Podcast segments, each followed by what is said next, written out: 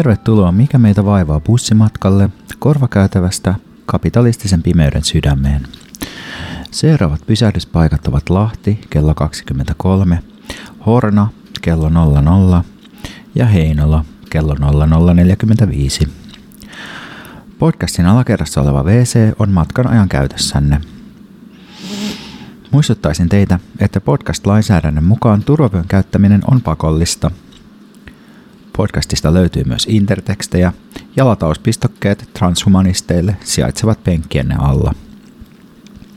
Historian roskatynnyrit puolestaan löytyvät molempien portaiden yläpäistä ja täällä alhaalla on musta jätesäkki ylimääräisiä setelitukkoja varten.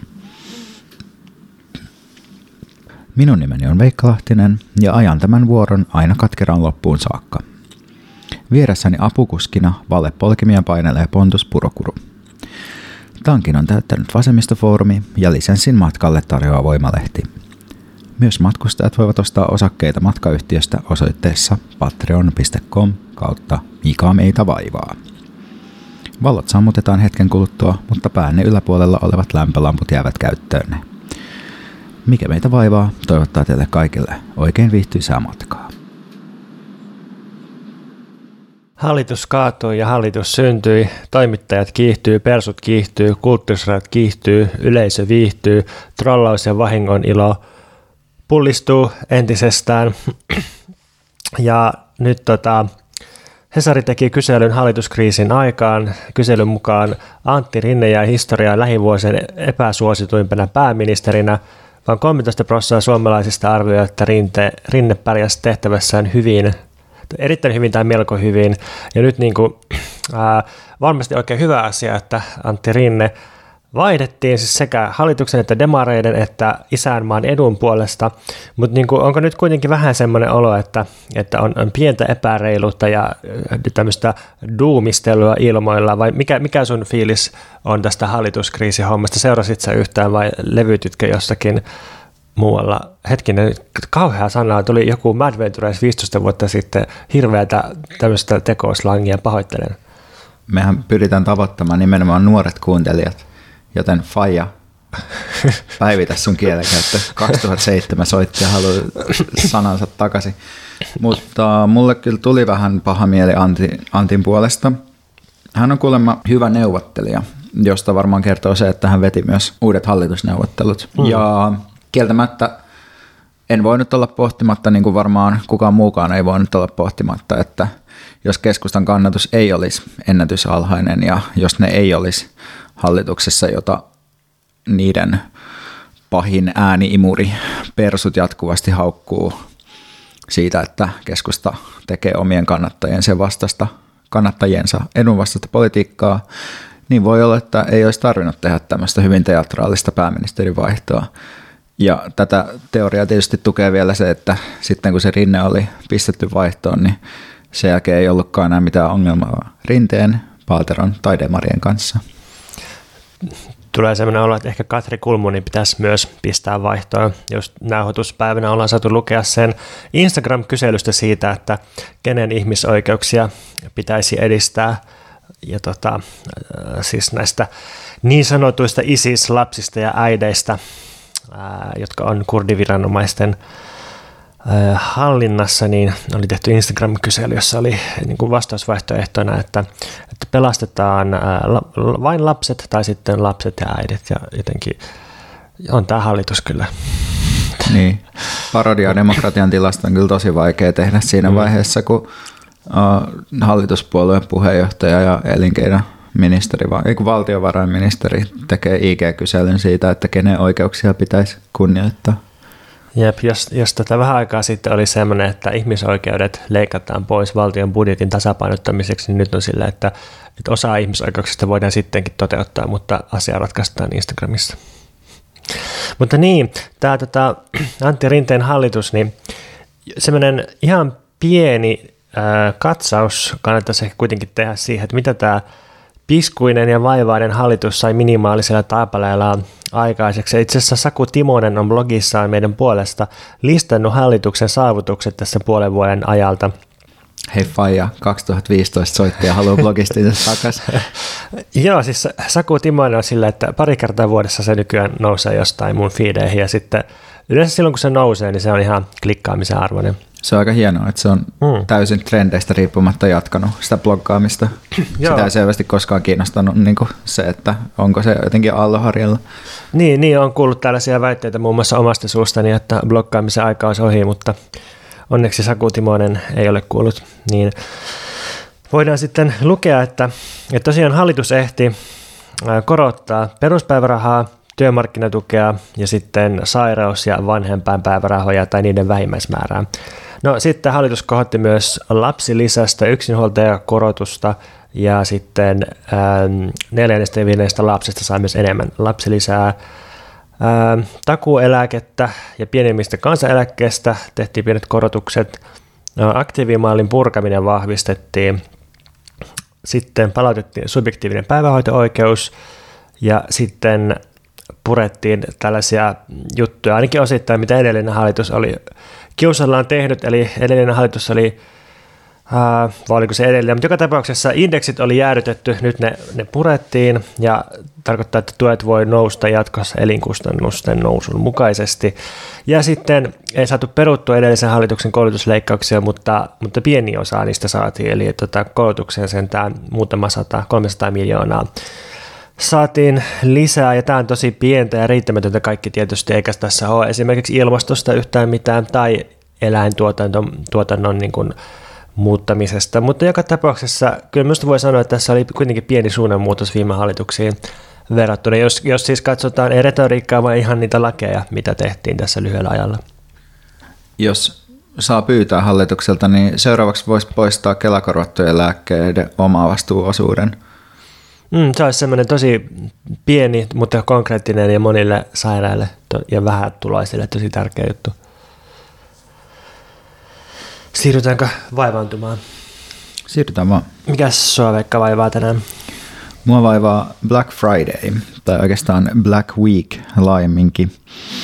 Suomessa alettiin viettää viime vuonna mun ymmärryksen ja muistikuvien mukaan tota Black Fridayta isommin.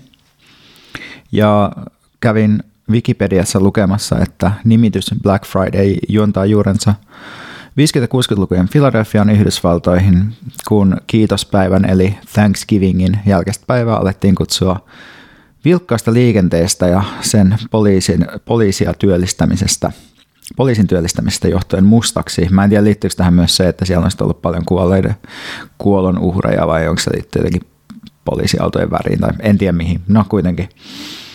Mutta sitten myöhemmin tämä termi levisi ympäri Yhdysvaltoja ja sen merkitys yhdistettiin kirjanpidon väreihin. Alkuvuosi on kaupoille tappiollista, mutta Black Fridaysta eteenpäin tehdään voittoa, eli mustalla kirjattavaa tulosta, kun tappiollinen on tilinauhoissa ollut punaista. Ja Suomessa ei vielä kiitospäivää, minkä ansiosta Black Fridaylla on alun perinkin ollut täysin maallinen merkitys, eli se ei ole kiitospäivän jälkeinen tai no ehkä kiitospäiväkään ei ole, ei ole niin kuin, se ei ole niin kuin pyhä, pyhä päivä sillä että se on niin kuin kansallinen juhlapäivä, joka liittyy semmoiseen niin kuin, äh, valkonaamojen ja Amerikan alkuperäiskansojen väliseen sovintoon ja tämmöiseen. Niin, okei, okay, mutta se on kuitenkin vapaa päivä siellä. Se on vapaa päivä. Eli niin siinä on tämmöisen niin vapaan vapaa-päivän mm. ja perheen pariin vetäytymisen mm. ja sitten sellaisen ää, kauppoihin ja julkiseen tilaan ryntäämisen mm. ja kuluttamisen välillä. Niin, niin että Black Friday Jenkeissä niin kaupat au, aukeaa aikaisemmin kuin normaalisti mm. aukeaa, joskus tosi aikaisin aamulla mm. monet ja on huikeita tarjouksia ja se on niin kuin vuoden selvästi suurin myyntipäivä.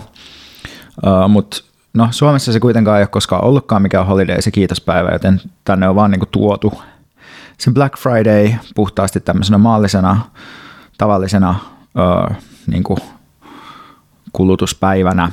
Ja sitten se on tänä vuonna, nyt se levitettiin täksi mustaksi viikoksi, eli selvästi jossain kaupan alan yhteenliittymässä on niin kuin sovittu jo kauan sitten, että kaikki viettää sitten Black Weekia, että nyt myydään koko viikko. Ja myös tämä Black Week, niin silloin on ollut tämmöinen aikaisempi merkitys, yleismaailmainen merkitys, joka on hyvin toisenlainen kuin tämä Black week tämmöisenä ostosjuhlana, eli In a disastrous week during the second Boer War, eli buurisota, dubbed Black Week from 10th to 17th December 1899, the British Army suffered three devastating defeats to the Boer republics at the battles of Stormberg, Margasfontein, and Colenso, with a total of 2,776 men killed, wounded, and captured. The events were an eye opener for the government and troops who had thought that the war could be won very easily. Eli siinä missä Black Week on viitannut suuriin miestappioihin sodassa, niin nyt se saa niin kuin merkityksen pelkästään siitä, että ostetaan, ostetaan niin vitusti. Nyt ostetaan, nyt on Black Week, osta, osta. Age of Empires 2 tuli just uusi versio ja susta tuli hyvä narraattori siihen. Kiitos. Jos podcast-hommat menee alta, niin sinne sitten. Ja nykyistä Black Weekia on vietetty aiemmin ainakin Saksassa ja Latviassa. Mutta siis Black Week on puhdasta ostamista ostamisen vuoksi ja myyntivolyymin kertaluonteista kasvattamista. Ja tänä vuonna Suomessa Black Weekin aikana keskustelutti paljon muun muassa se, että monet alennukset sillä viikolla ovat täysin tekastuja. Eli on nostettu edellisellä, edellisellä viikolla sen tuotteen hintaa reilusti niin, että sitten sitä voidaan pudottaa myös vielä reilummin ja saadaan aikaan semmoisia 50 prosentin alennuksia, vaikka se oikea prosentti jotain 10. Tämä oli aika, aika yleistä. Ja tästä hieman sekavasta ja, ja ehkä vaikeasti perusteltavasta johdannosta päästään mun varsinaisen pointtiin, joka on, että kapitalismi on suuri tuhlauksen järjestelmä. Ja kapitalismia siis usein puolustetaan sillä, varsinkin semmoista ehkä vähän insinöörihenkiset ihmiset puolustaa, että markkinat on tehokas tapa allokoida tarpeita ja tarpeen tyydytystä. Eli kysyntä ja tarjonta kohtaa toisensa markkinoilla. Ja kapitalismihan on nimenomaan markkinoiden järjestelmä just tässä samassa puhettavassa, vaikka tietysti moni voisi varmasti sanoa, että kapitalismi nimenomaan ei ole niin kuin markkinoiden järjestelmä, vaan kapitalismi on monopolien ja yhteis, yhteisen omaisuuden yksityistämisen järjestelmä. Mutta, ja suunnittelutalouden, jota joo, suuryritykset on. Joo, mutta mennään siihen kohta. Mutta siis käytännössä tietysti myös tarpeet ja kysyntä on kaksi täysin eri asiaa. Eli kysyntä on jotakin, jota voidaan synnyttää ja pyritään synnyttämään kapitalismissa aktiivisesti. Eli ei ole kyse niin kuin, tai no voi sanoa tietysti, että tarpeetkin on sellaiset, että niitä voi synnyttää, mutta jos puhutaan semmoisista niin perustarpeista, niin kuin joku turva tai, tai tota, ää, mitä näitä nyt on, ravinto, joku tämmöinen, niin, niin, niin, niin sitten se kuitenkin, että se on aika kaukana siitä, että mit, mitä kapitalismissa tehdään, kun synnytetään tarpeita tai kysyntää, eli esimerkiksi mainonta, sisältömarkkinointi, alennukset, kaikki tällaiset, niin niillä tehdään asioita haluttaviksi ihmisille, ja nämä ihmiset ei ole aikaisemmin kokenut mitään tarvetta tai halua tämän tietyn tuotteen saamiseen ennen kuin niille kerrotaan, että sä haluat tämän, koska tämä liittää sut voittajien joukkoon tai tämä, tämä on niin kuin osana sun elämäntapaa, tekee susta tietynlaisen ihmisen ja niin edelleen. Mä jossain vaiheessa joutuin semmoiseen loopiin sosiologien kanssa, että aina, aina niin kuin, kun itse puhuu näistä asioista, niin sosiologit oli sillä, että ihmiset oikeasti ei niin kuin vaikutu mediasta niin paljon, vaan, vaan tota, ihmiset ottaa toisilta ihmisiltä niin kuin vertaispaineen kautta sen tai niin kuin tarpeet synnytetään toisten ihmisten avulla sosiaalisesti, mutta eikö se nyt ole ihan sama, sama niin kuin asia, että pointti niin kuin säilyy mm. kuitenkin. Ja mä luulen, että monet, monet niin kuin yritykset on myös kuunnellut näitä sosiologiaa, koska, mm. Koska niin kuin bloggaaminen sisältömarkkinointina nimenomaan on sitä, että esitetään niin kuin vertaisen kautta se tuotesuositus sille, että bloggaaja tai influencerit tekeytyy ikään kuin tavalliseksi ihmiseksi, joka elää normaalia elämäänsä ja arkea ja kertoo siitä ja liittää nämä tuotteet siihen arkeensa. No, uh, Black Week on hyvä esimerkki tuhlauksesta. Ilman mitään ulkoista syytä kannustetaan voimakkaasti ihmisiä ostamaan lisää ja lisää asioita. Ja tässä kuitenkin piilee asia, jonka sä Pontus sanoit viime jaksossa, että kun koko järjestelmä perustuu sille, että ihmisten pitää ostaa koko ajan lisää, niin, ja tästä ei ole osoitettu mitään järkevää ulospääsyä, niin silloin ei kannata myöskään moralisoida kuluttajia siitä, että ne tekee just sitä, mitä niiltä odotetaan ja toivotaan, eli ostaa. Että kapitalismi on kasvuhakoinen järjestelmä ja tätä ei ole pystytty toistaiseksi löytämään mitään tapaa, millä talouskasvu ja hiilidioksidipäästöjen kasvu pystyttäisiin erottamaan toisistaan. Ja tämä on myös syy, minkä takia Anna Kontula on eduskunnassa julistautunut eduskunnan ainoaksi kommunistiksi. ja puhuu just siitä, että tässä nykyjärjestelmässä ei ole mahdollista torjua ilmastonmuutosta riittävällä tavalla. Ja mä ajattelin ottaa muutaman esimerkin tästä kapitalismin tuhlaavaisuudesta ja huonosta resurssien allokoinnista. Hennessä Maurits tai HM poltti Tanskassa vuosien 2013-2017 välillä 12 tonnia eli 12 000 kiloa käyttämättömiä uusia, mutta myymättä jääneitä vaatteita uusien mallistojen tieltä. 795 miljoonaa ihmistä saa liian vähän ruokaa maailmassa. Liian vähän ruokaa siis viettääkseen aktiivista elämää. Se on siis, onko se sitten noin seitsemäsosa maailman väestöstä tai ehkä kahdeksasosa tai jotain tällaista. Ja samaaikaisesti Amazonin, siis tämän yrityksen omistaja Jeff Bezos, niin sen omaisuus arvioidaan 113 miljardin dollarin suuruusluokkaan ja myös samanaikaisesti noin 1,3 miljardia tonnia eli tuhatta kiloa ruokaa menee jätteeksi joka vuosi. Maailmassa on käytössä noin miljardi autoa, joiden, jotka kaikki siis jatkuvasti tuottaa lämpöenergiaa, kun ne polttaa bensaa. Ja niiden tuottamasta lämpöenergiasta hukataan jatkuvasti kaksi kolmasosaa, eli ne on äärimmäisen epätehokkaita välineitä ja autoistuminen on ollut yksi keskeinen niin kuin, teollisen kapitalismin vaihe ja yksi keskeinen kulutushyödyke myös, jolla taloutta on kasvatettu ennestä, entisestään. Ja autoteollisuus on ollut myös keskeinen työllistäjä ja näin edelleen. Ja siis tämän kaiken, ja tämän esimerkin pointti ei siis ole se, että kommunistit ei haaskaisi resursseja, tai ei olisi historiallisesti näin tehnyt, koska totta helvetissä on. Että tämän pointti on vaan, että kapitalismi haaskaa siis aivan uskomattomia määriä resursseja koko ajan, ja se ei ole, niin kuin, se ei ole mitään, tota, se ei ole mitään niin kuin järkevää resurssien allokointia. Että kukaan libertaari ei voi vakavalla naamalla väittää, että kapitalismi olisi millään tavalla tehokas tapa allokoida resursseja, tai ainakaan toistaiseksi osoittautunut sellaiseksi. Että kapitalismi on ennen kaikkea tehokas yksityisen vaurauden kasvattamisessa, ja siinä se on osoittautunut kyllä vertaansa vailla olevaksi järjestelmäksi, koska se on niin kuin viritetty siihen tehtävään, koska niin kuin yhteismaiden aitaaminen on se järjestelmän varsinainen peruskivi, eli otetaan yhteisestä, siirretään yksityiseksi, kasvatetaan yksityistä vaurautta hyvää tuuttausta.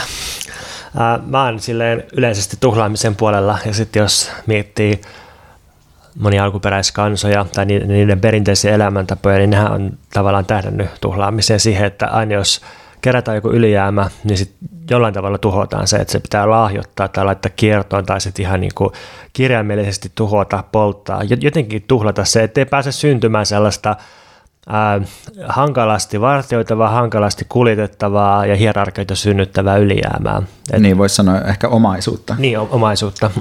Sellaista, mikä ei, ei niin menisi jollain tavalla kulutukseen, vaan mikä, mikä mahdollistaisi jonkun vaikkapa valtiorakenteen synnyn, niin, niin tämmöinen tuhlaus kuulostaa hirveän hienolta, mutta sitten tämmöinen tuhlaus, mistä sä puhuit, että, että tuhlataan luonnonvaroja yhtäällä, jotta voidaan sitten synnyttää – hirveätä niukkuutta toisaalla ja sitten vielä kolmanneksi niin kuin muutaman ihmisen yksityistä varallisuutta kasvattaa, niin tämä tuntuu jotenkin hankalalta. Ja sitten heti tuli mieleen lisää esimerkkejä noista tavoista, että millä, millä tavalla kapitalismi on niin täysin epätehokas ja järjetön järjestelmä. Tai no sä viittasitkö autoihin, mutta sitten jos miettii autojen tuottaman niin kuin hukkaenergian lisäksi sitä, että miten niin kuin epätehokas ja epäelegantti tapa liikkua on ylipäänsä se, että ensin kauheasti metallia ja muovia laitetaan kumipyörien päälle, sitten poltetaan fossiilista polttoainetta, josta niin kuin melkein kaikki se niin kuin energia menee hukkaan, ja vain sen takia, jotta päästäisiin muutama kilometri liikkumaan jonkun omakotitalon ja, ja hypermarketin välillä.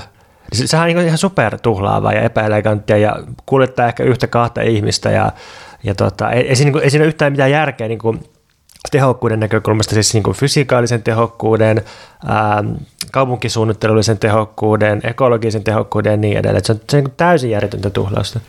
Tuossa Chapo Trap House podcastissa on sellainen tosi hulvaton ö, osuus jostain pari vuoden takaa, missä ne käy läpi sellaista yhden jonkun tällaisen libertaarityypin tekemää ehdotusta siitä, miten New Yorkin nykyinen joukkoliikennejärjestelmä pitäisi purkaa ja se pitäisi, sen tilalle pitäisi järjestää sellainen niin kuin joukko tunneleita tai käyttää niitä samoja tunneleita, missä ajaisi autoja.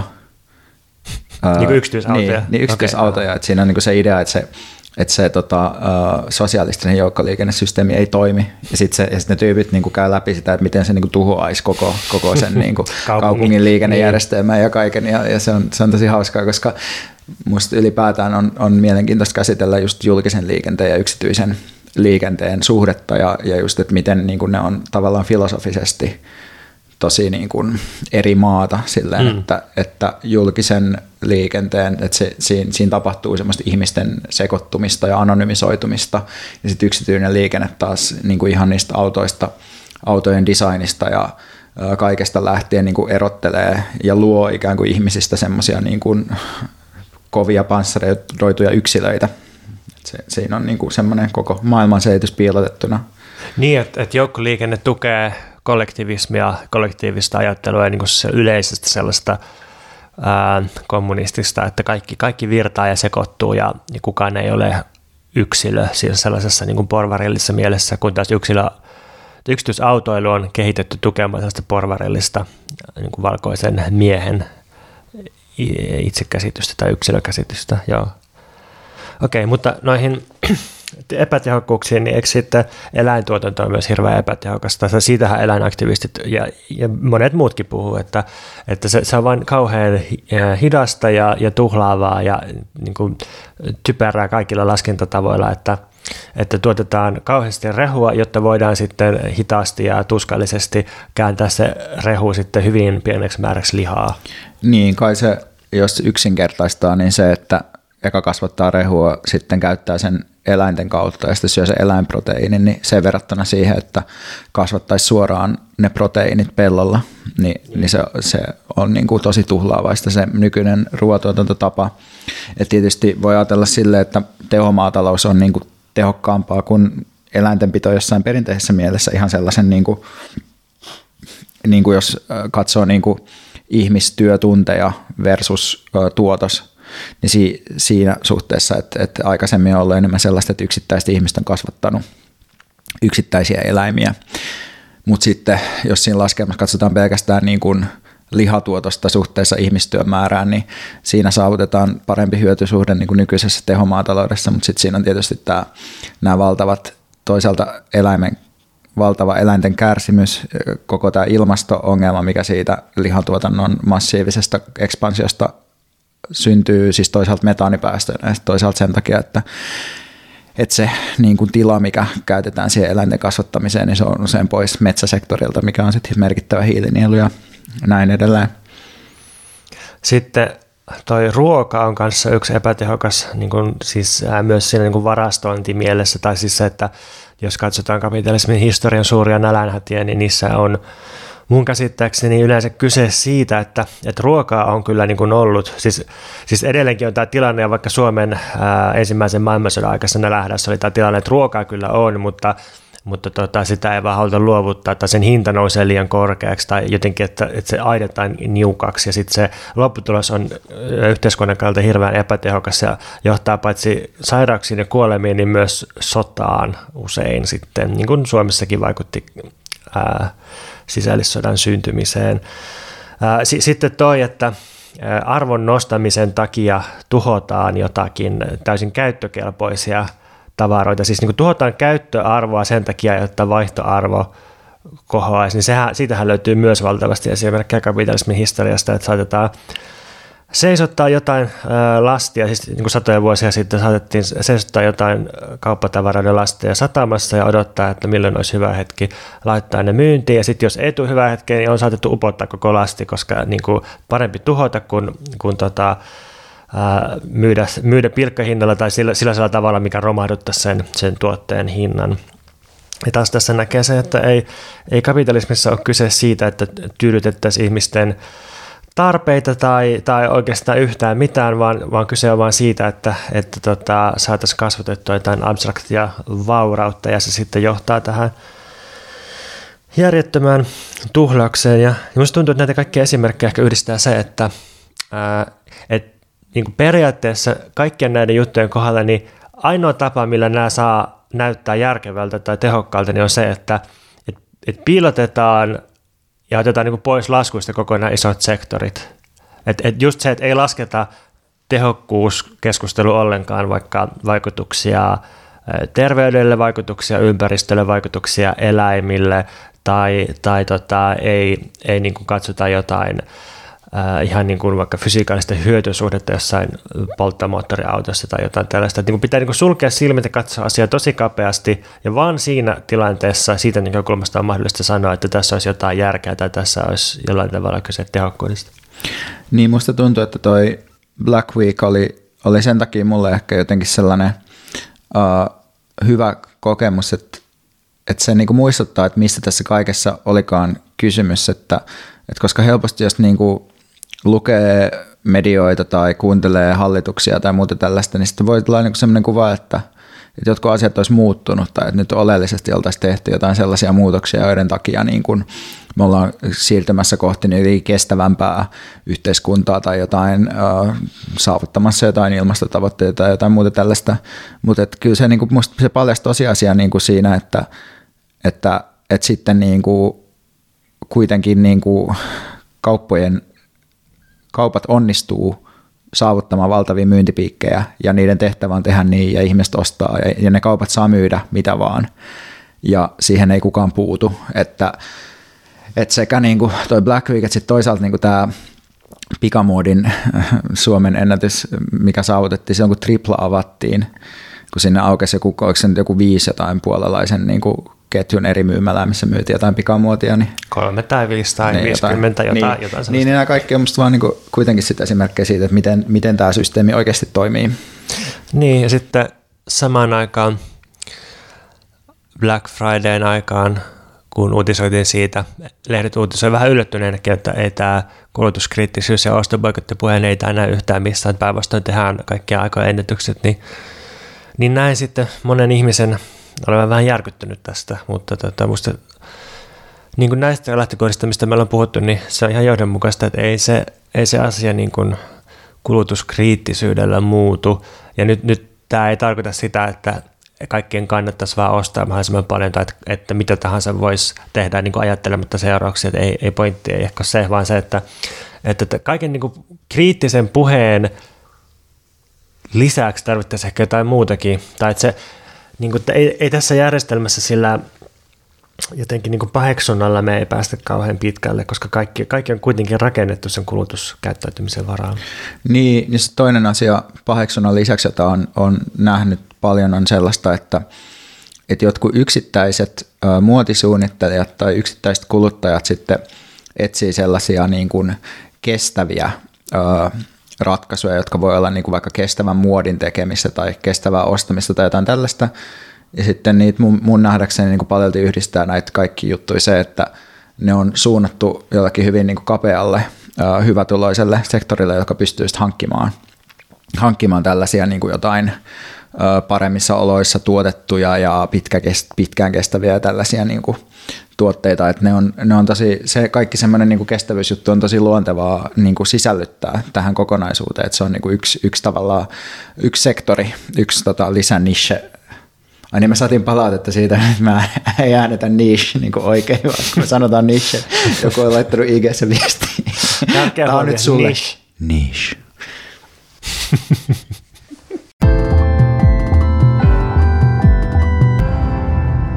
Mikä meitä vaivaa kuuntelijakilpailu on ratkennut. Kilpailussa kysyttiin siis, että mikä olisi paras antikapitalistinen joululahja, ja palkintona parhaasta vastauksesta oli jäätelökone. Joo, ja edelliseen segmenttiin liittyen, niin joku saattaa kysyä, että mitäs peliä tämä on, kun jaatte tämmöistä turhaa tavaraa, mutta voikin sanoa, että tässä on kyse järkevästä tavaroiden kierrättämisestä, sillä tämä on siis lahja, jonka Pontus on saanut, jota hän ei ole tarvinnut, ja nyt me laitamme sen eteenpäin jollekin sitä enemmän tarvitsevalle. Kilpailun voitti äh, nimimerkki Kreetan aurinko, ja vastaus kuului näin. Paras antikapitalistinen joululahja on tietysti akkuporakone. Siinä voipi sitten nikkaroida itselleen vaikka mitä, ei ikinä enää tarvii mitään ostaa. Porakone siis osaltaan vapauttaa ihmisen systeemistä – kun olin 16, äitini osti mulle porakoneen. Koen, että tämä symboloi itsenäistymistä ja riippumattomuutta mistään miehistä yhteiskunnasta JNE. Lisäksi poran ääni vaimentaa oikeistopropagandan mukavasti.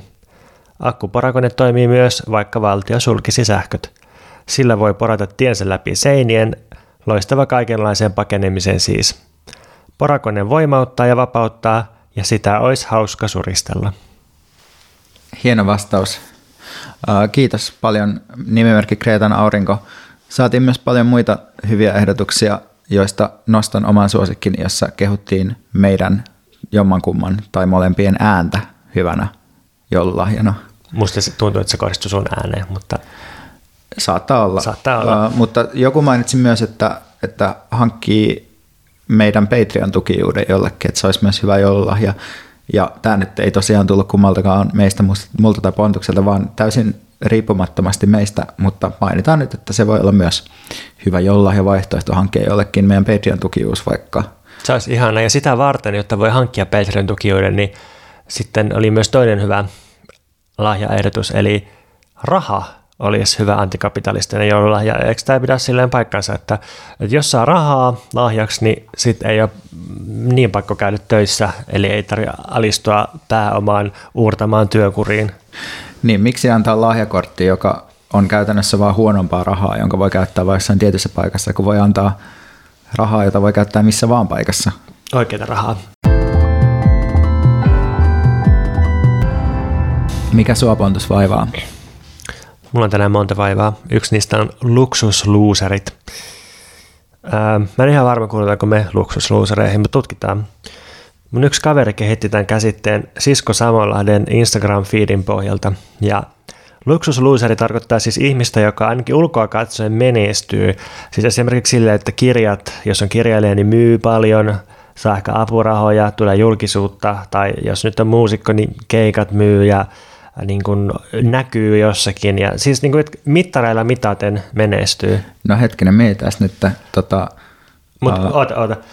Sitten, sitten tähän kuuluu myös se, että vaikka näyttää siltä, että menestyy, niin sitten se ää, luksusluuserin itseilmaisu, erityisesti somessa on kuitenkin sellaista, kun ne ei menestyiskään tai kun ne olisi ihan niin kuin pohjalla, että, että se on kauheasti mustaa huumoria ja masennusmeemejä ja itsesääliä ja itseironiaa ja kaikkea tällaista. Että niin ristiriita sen ihmisen havaitun aseman ja sitten sen ihmisen itseilmaisun välillä.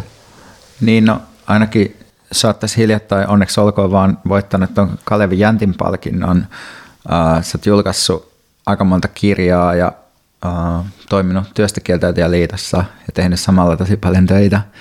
Ja tota, sitten sä oot valittanut sun kipeistä hartioista, Gwent-addiktiosta, siitä, että ihmiset haluaa tavata sua, siitä, että oikeat ihmiset ei halua tavata sua, siitä, että sun postauksia ei peukuteta tai sä et ole tehnyt niitä enää tai näin. Kyllä mä näen, että joku saattaisi äh, sut kategorisoida tähän, mutta äh, mä kyllä ehkä niin kuin miellän silleen jonkun eron, niin kuin, koska, niin kuin se, koska sä et kuitenkaan jaa niitä depressiomeemejä, että sä et, sä et tee niin kuin sellaista, että sulla niin kuin se viestintä on niin kuin aika vähän, niin kuin, siis jos saatte ihan semmoista niin kuin someviestintää, niin se on aika vähän kiinni niin kuin sussa itsessäsi, sillä ehkä, että mitä taas sitten niin kuin monilla muilla on.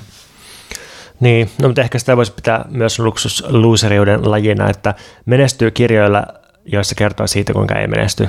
Että ehkä joku tämmöinen. Niin, niin, se on joku semmoinen just, että kun yrittää kuitenkin sit analysoida kapitalismia jostain kokemuksesta käsin, niin silloin tavallaan täytyy kirjoittaa jonkinlaisesta niin luuseriuskokemuksista, vaikka sitten näyttäisikin ulospäin, että menee ihan hyvin. Mm. Ja se on varmaan sitten myös yksi tämän koko jutun pointti tavallaan, että, että, että se luksusluuserius niin kuin musta syntyy ehkä just siitä, että kun että on, ihmiset kokee nimenomaan ristiriitaa siinä, että, että ulospäin tavallaan pitäisi näyttää niin kuin hyvältä tai jotain sellaista, ja sitten ne haluaa niin paljastaa sen nurjan puolen. Mm. Joo, mutta mä, mä nyt sitten miettinyt, että onko tämä luksusluuserius niin joku laajempikin trendi, ja onko tämä jonkinlaista vastavetoa sellaiselle menestyjäsometukselle, ja sitten siis niin kuin voisin luetella moniakin nyt vaikka Johannes Ekholmin myös IG-fiidi, joka siis on tosi, tosi hauskaa sellaista ää, vähän höyryistä meemeilyä ja vibe-tsekkailua, niin sekin, sekin ehkä menee tähän genreen. Niin, että onko tämä, onko tämä nyt joku vastaanveto sille menestyön sometukselle, mitä kaikki paikat oli täynnä tuossa pari vuotta sitten, tai että Instagram opittiin tuntemaan tosi pitkältä ajalta just sellaisena, että ihmiset laittaa ne aurinkoiset puolet elämästään sinne, niin, tota, niin että onko tämä niinku semmoista antimenestyä juttua, vai onko tässä kuitenkin kyse jostain niinku, ää, suomalaisesta nöyryyden performoimisesta, että jos menestyt, niin sitä ei saa näyttää, vaan pitää niinku olla sillä, että ei, että oikeasti mulla menee tosi huonosti. Et mistä tässä niinku on kyse? Niin hyvä kysymys. Että tavallaan musta se semmoinen depressiomemetiikka on myös niinku vaan niinku tapa niin kuin artikuloida jotain kokemusta, joka onkin ollut olemassa aikaisemminkin, mutta sit, sillä ei ole ehkä vaan ollut niin kuin ilmaisu kanavia. Että kyllä mä luulen, että niin ulkosilmittareilla hyvin menestyviä ihmisiä on aikaisemminkin ahdistanut. Et, et siinä on se puoli, että se on tavallaan osittain tavallaan sellaista vaan, että ylipäätään kaikki tällaista niin kuin huonommuuden kokemuksen, kokemuksen esiin tuomista on tullut tavallaan niin kuin hyväksytympää ja, ja niin kuin normaalimpaa. Ja sitten toisaalta varmaan myös niin kuin kyse siitä, että tavallaan se – että myös menestyvien ihmisten elämä on usein tosi prekarisoituu ja tosi niin kuin hankalaa, että, että myös se, että, että sellaista niin kuin, ä, taloudellista varmuutta on aika vaikea saavuttaa, mistä yleensä aika suuri osa näistä niin kuin ongelmista kuitenkin tulee, että ei vaan ole rahaa. Tai, niin. mm. Joo, mä mietin sitä, että jos joku ihminen niin sanotusti vähän menestyy, siis tämä ei ole mikään niin kuin valitus, vaan mä vaan mietin sitä, että – miten niin ristiriitaisia vaatimuksia sitten kohdistuu. Että jos joku ihminen saa yhtään mitään, jotain tunnustusta tai jotain, niin, niin sitten toiset, toiset on niin kuin sillä, että ne ärsyyntyy, mutta niin kuin se tuntuu kateelliselta, jos ne niin kuin paisuttelee sitä tai levittelee, esittelee sitä. Mutta sitten sit toisaalta, jos vaan postailee semmoisia itsekriittisiä masennusmeemejä, niin sitten toista silleen, että hei, et, niin kuin yritän nyt ounata edessä, että jos sä kerran oot tässä, niin, niin kuin on rehellisesti tässä, äläkä niin kuin yritä esittää, että menisi jotenkin huonommin. Niin ehkä loppukäden tästä kaikesta on, että sosiaalinen media on vaan helvettiä, kenenkään ei pitäisi olla siellä vieläkään. Silloin kun mä kirjoitin sen nyttiesseen, niin mä näin monen ihmisen niin kuin puhuvan siitä, että mä niin kuin käärin rahat muiden tekemästä aktivismista – tai jotenkin, että mä niin kuin, äh, silleen kun muut puurtaa, niin sitten mä niin kuin menen jotenkin analysoimaan sitä ja otan rahat siitä, niin kyllä mulla siitä niin kuin myös jotenkin tuli vähän niin kuin sellainen olo, että, että ihmisiltä täytyy vaan niin kuin mennä tosi tosi huonosti niin kuin siinä vaiheessa, jos se, että jollekin maksetaan palkkaa sen tekemästä työstä, että sekin on jo niin kuin, sekin on jo jotenkin menestymistä ja jotenkin muiden yläpuolelle nousemista tavallaan. Mä en kyllä kaipaa niitä aktivismin vuosia, missä se, että jos joku sai pitkän tekstin kirjoittamisesta 150 euron palkkio miinus verot ja työeläkemaksut, niin se oli niinku rahan käärimistä muiden tekemistä töistä, niin huhuh.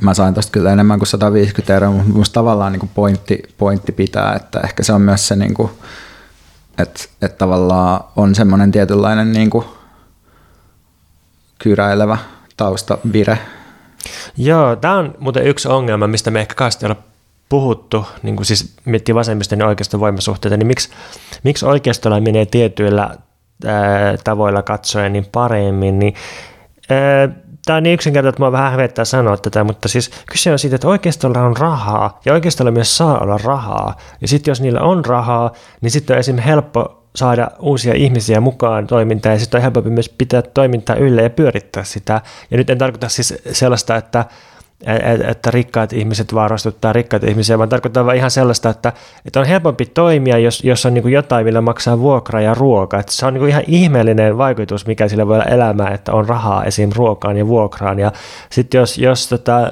jokaisesta rahasummasta pitää käydä sellainen taistelu, että onko se nyt oikeutettu, jos kyse jostain 150 eurosta, niin se muuttuu hankalaksi se. Jätetään se kuulija ratkaistavaksi ja kysytään, että mikä muu sua vaivaa, koska sä oot ilmeisesti tänään monivaivainen. Mun keskimmäinen vaiva on ää, puolueiden libidinaalinen pohjavirta, joka paljastuu aina siitä, että millaisia möläytyksiä niistä pörähtelee ilmoille. Sait meitsin koukutettua, luultavasti kuulijatkin, anna palaa.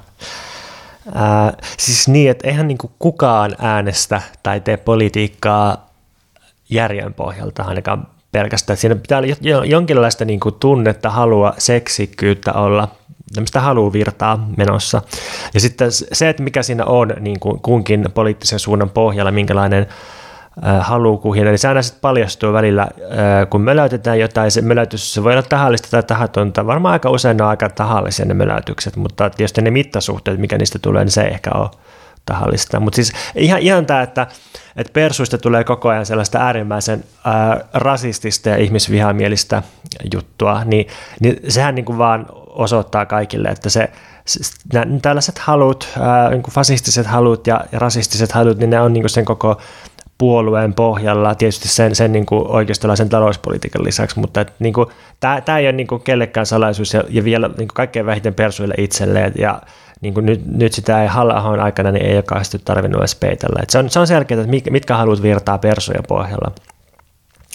No, kokoomus sitten on pikkusen aina välillä joutunut peittelemään sitä, miten paljon kokoomuslaiset vihaa köyhiä ja työttömiä, mutta aina välillä nämä tulee esille – joko siis suorilla äh, sitaateilla siitä, että, että miten työttömät on vain sellaisia juoppeja, jotka makaa jossain se palaa, tai, tai tota, että miten niin kuin köyhät on itse syypäitä tilanteisiinsa, jos köyhiä edes on olemassa, koska kuka saa alle 2600 euroa edes palkkaa ja näin. Niin, ja sitten muistetaan taas Susanna Kosken viittaus siihen, että köyhät, köyhät voi mennä vaikka metsään tekemään jotain risusavotta niin. hommia. Joo. Se ei sano, siis näin se sanoi, että tuollahan tota on tota työnsarkaa niin. ja osoitti jotenkin epämääräisesti metsiin. Mutta musta tuossa niinku, kokoomuksella on niinku sekä, sekä viha että jonkinasteinen pelko hmm. niinku köyhiä kohtaa, tai semmoinen, niinku, että, että täytyy myös suojata suojata niin kuin yhteiskuntaa ja omistusta. Okei, toi, toi on hyvä pointti, joo, joo, joo, joo. joo. Se, se ei ole pelkästään niin välinpitämättömyyttä ja vihaa, jolloin se, olisi, se voisi olla jonkinlaista aristokratiaa, jos se olisi tota, mutta et, joo, siinä on myös tämmöinen niin ylemmän keskiluokan pelko siitä, että, että mitä jos köyhät tulisi ja ottaisi mun omaisuutta. Niin, niin, siinä on se, että mitä jos ne tulee ja ottaa mun rahat, mitä jos ne koskee muuhun, mitä jos musta tulee köyhä. Ja sitten näitä kaikkia vastaan suojaudutaan erilaisilla enemmän tai vähemmän symbolisilla mm. tempuilla. Joo. No demareiden se affektiivinen, libidinaalinen lataus on sitten, nämä haluaa holhota ja kontrolloida toisia ja haluaa päättää toisten ihmisten puolesta. Että, siis tämähän on niin kuin, hyvässä ja huonossa näkynyt niin sanotun hyvinvointivaltion historiassa, siis just tämä, että demarit on ihan innoissaan siitä, että pakotetaan kaikki koululaiset syömään jotain ankeata porkkana rasetta laitoskeittiössä, niin, niin kuin tuossa voi nähdä hyviäkin puolia tuollaisessa holhoamishommassa, mutta, mutta kyllä se sitten näkyy siis siinä, että ihan mitä vaikka, vaikka tota työttömiä kohdellaan, niin kyllä, se, kyllä mä niin kuin, siis aina syytetään oikeastaan, mutta kyllähän nyt demareilla on, ja ammattiliitoilla on niin kuin osansa siinä, että meillä ei ole vaikka perustuloa kehitetty ja jotenkin vapautettu ihmisiä nörryttävistä kontrolleista, koska demarit haluaa aina niin kuin tarveharkintaisesti selvittää, että onko ihminen todella oikeutettu ja onko sillä oikeasti tarve johonkin sosiaalietuuteen vaikka. että siinä on tuommoinen niin kuin, pikkusen peitelty halu niin kuin päättää ylemmästä asiantuntija-asemasta, että mitä ihminen oikeasti tarvitsee ja ansaitsee. No sitten Eka kun mä mietin, että mikä on vihreiden tämmöinen juttu, jonkun joku möläytys paljastaa, se, se, se niin ihan heti tullut mieleen, mutta sitten kyllä se aika nopeasti tuli semmoinen fiilis, että, ää, että siis tämä, oliko se Fatim Diaran ää, mediaan isolle nostettu heitto siitä, että, tai vitsi siitä, että mitä maallahan on vaan niin kuin, sisäsiittoisia tai jotenkin ristisiittoisia juntteja, joku tämmöinen, niin niin ehkä se paljastaa jotain niin kuin vihreiden asemasta, että nehän, nehän on korkeakoulutettuja kaupunkilaiselitistä pitkälti, joilla on semmoinen pikkusen teknokraattinen, pikkusen paremmin tietävä asenne muita kohtaan. Eli, eli on tosi kova usko omaan niin kuin, ää, asiantuntijuuteen ja, ja oikeassa olemiseen. No keskustasta ei tarvitse miettiä, että niillähän siis on ihan, ihan niin kuin semmoinen häikäilemätön julmuus eläimiä ja työntekijöitä kohtaan siellä, mutta siis nimenomaan tämä eläinten tappaminen ja syöminen, siis, siis niin kuin metsästäminen ja kaikki Mikko Kärnän äh, maskuliiniset lihansyöntifantasiat ja sitten sit tietysti tuotantoeläimet ja sen niin kuin julmuuden teollisuuden ylläpitäminen. Mutta sitten nykykeskustella erityisesti niin myös tämä työntekijäpuolen niin kuin painaminen mutaan, niin se, se on kyllä niin kuin tosi peittelemätöntä. Joo, mitä sitten muut? No kristillisistä ei varmaan tarvi kauheasti esitellä tätä äh, homoviha puolta tai, tai ylipäänsä tällaista niin kuin anti, äh, antiseksuaalivähemmistöt, antisukupuolivähemmistöt, siis tämmöinen niin kuin vanhanaikainen konservatiivisuus, se on oikeastaan niin sorjivasti, että se, se on oikeastaan aika tyylisä. Mä, mä en niin löydä analysoitavaa niin, siitä. Niin, ja se ei ole ehkä kovin peitetty myöskään. Niin, eikä RKPlläkään niin kuin, niillähän ei kauheasti edes tule mitään mölötyksiä, koska ne sanoo suoraan, että kaikki on kiinni ruotsin kielestä ja ruotsin kielestä asemasta ja sitten vähän liberalismia sekaan, niin joo.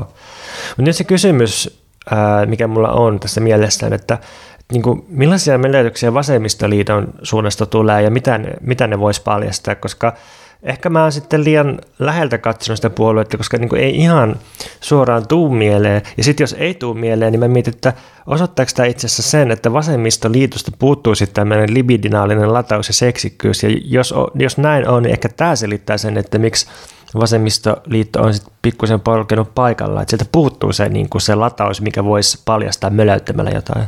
Niin, ehkä niin, koska sitten taas niin kuin, tavallaan tämmöistä ulkoparlamentaarisilla tahoilla, niitä usein niin kuin saadaan ikään kuin nalkkiin siitä, että se halu on niin kuin, laittaa rikkaat sinne jalkapuuhun ja niin kuin, murtaa demokraattinen järjestelmä.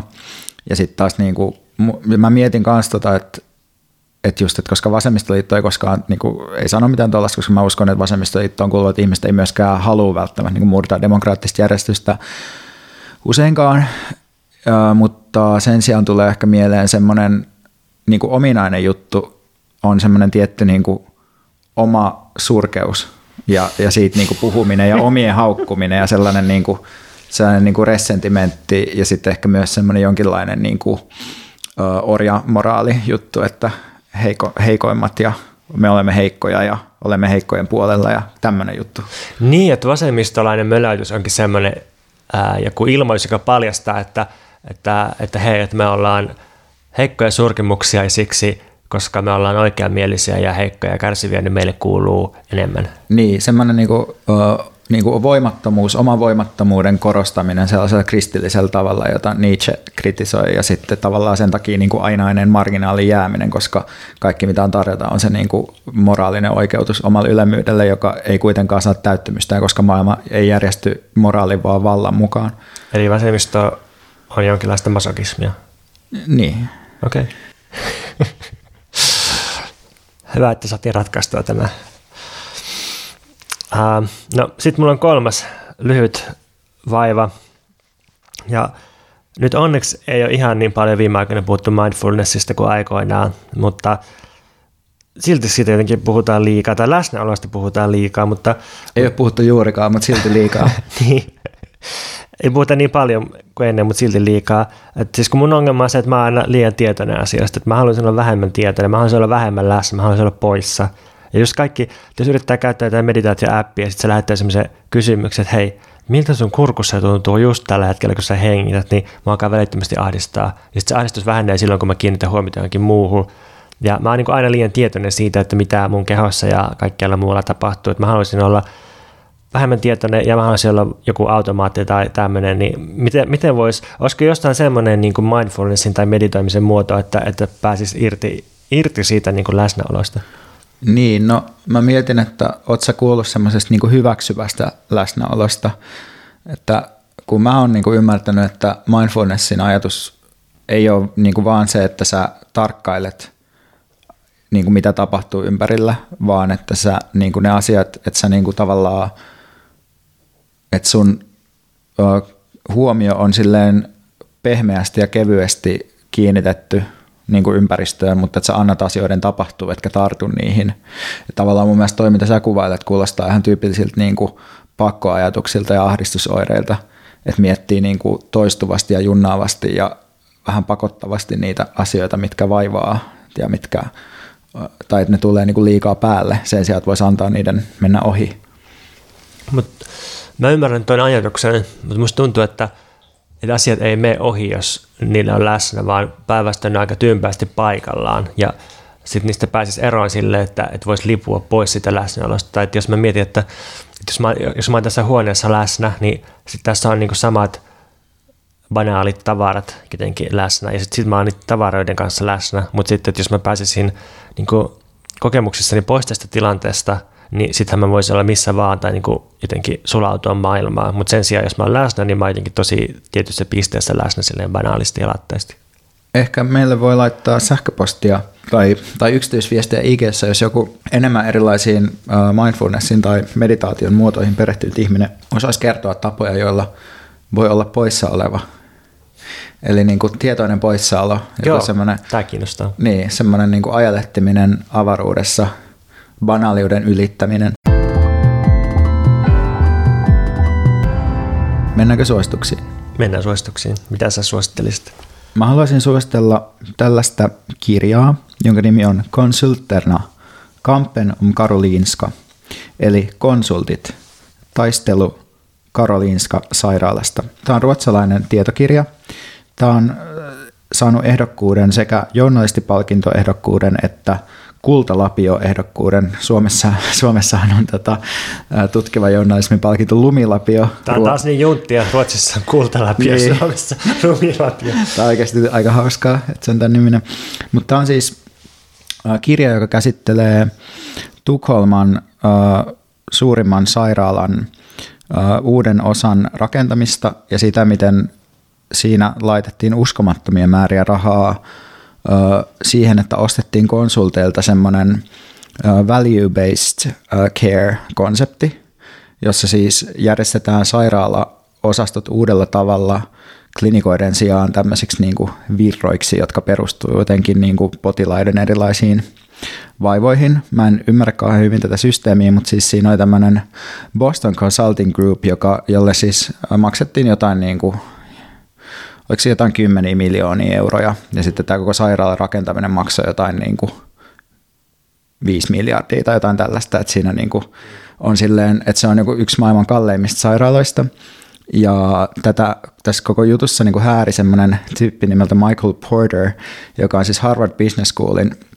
yksi tämmöinen talousteoreetikko, joka on muun muassa aikaisemmin tehnyt Muammar Gaddafille jotain imago, imago-työtä ja tota, tässä on semmoinen hauska sitaatti yhdeltä semmoiselta amerikkalaiselta historioitsijalta, joka sanoo sille, että, että hänen on vaikea kuvitella, että mitä hyötyä niin kuin pitkälle kehittynyt sosiaalisesti järjestetty talous voisi hyötyä erittäin huonomaisen amerikkalaisen libertaarin neuvoista, mutta että sitä tämä kirja käsittelee. Tämä on tosi, tosi viihdyttävä ja hyvin kirjoitettu. Löytyy BookBeatista äänikirjana ruotsiksi ja varmasti myös kaupoista.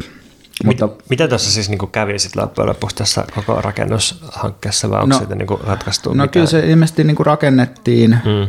ja sitten siinä on ollut, että se on vaan niin kustannukset on kasvanut tosi isoiksi. Mä en ole vielä päässyt tätä loppuun, ja mä en ole ihan perehtynyt siihen, että mitä, tässä niin kuin, että mitä ne pitkäaikaiset seuraukset on, mutta tässä käsitellään just niin kuin muun muassa sellaista, että kustannusten kasvu on ollut suurta muun muassa sen takia, että on tehty tosi paljon yhden hengen huoneita siihen uuteen sairaalaan, mikä niin kuin kasvattaa kaiken niin kuin hoidon kustannuksia tosi paljon, koska sitten ne hoitajat ei pysty monitoroimaan niin kuin samaaikaisesti monia potilaita ja muuta tällaista. Et siinä on jotenkin tämmöinen niin ajatus potilaan ensisijaistamisesta ja valinnanvapaudesta ja tämmöisestä niin kuin jonkinlaisesta paremmasta kuluttajakokemuksesta tuotu niin kuin, ö, sairaala, joka on ennestään toiminut aika hyvin ja sitten on saatu aikaan jonkinlainen taloudellinen katastrofi. Mutta lisää seuraasta, kun mä pääsen tässä loppuun ja käyn vähän lukemassa taustamateriaaleja, mutta musta tuntuu, että tämä voisi olla Suomessa ihan silleen hyödyllistä luettavaa monillekin, koska tännehän ollaan siis silleen käärmeenä pyssyyn ajettu tätä terveydenhuollon valinnanvapautta nimenomaan mun kokemuksen mukaan ideologisena projektina, että mä oon itse ollut mukana jossain valinnanvapaushankkeissa, tehnyt jotain selvityksiä ja muuta tällaista, niin se on aika, aika muista niin höttöä se, se kama, jos ajattelee semmoisia niin tiedollisia teoreettisia perusteita. Se on hämmentävä määrä kaikkia hankkeita, missä sä oot ollut mukana, mitä aina paljastuu jälkikäteen. Niinpä, joku päivä niistäkin ehkä tulee joku muistelmateos. Mitä sä haluaisit suositella? Ensiksi haluaisin suositella rap-duo Pimeää hedelmää. Oltiin Veikan kanssa molemmat kuuntelemassa sitä Helsinki ilman natseja mielenosoituksen loppupisteessä Töölössä kentällä. Yleensä mielenosoitus musiikkikokemuksesta on ehkä pikkusen ankeita, on vähän huono äänentoisto ja on kylmää ja niin edelleen, mutta tämä oli kyllä semmoinen, että me tarvittiin molemmat kuunnella, jos ei nyt suu auki, niin ainakin suu raollaan tätä. Ja sitten kesken ton keikan, niin mä näin ihan kaverin siellä ja sitten se tervehti mua ja mä mokkasin sitä ja sitten se oli silleen, että et ei pysty puhumaan yhtä enempää, koska tämä on niin kova tämä pimeä hedelmä, nyt on vaan pakko kuunnella sitä ja sitten sit oli pakko kuunnella sitä. Tosi hyvä esiintyminen, hirveän hyvä flow, todella hyvät lyriikat, kannattaa Spotifysta kuunnella sellainen biisi kuin Jääkaappi, vaikkapa se kuvaa hyvin mun sosiaalista kokemusta.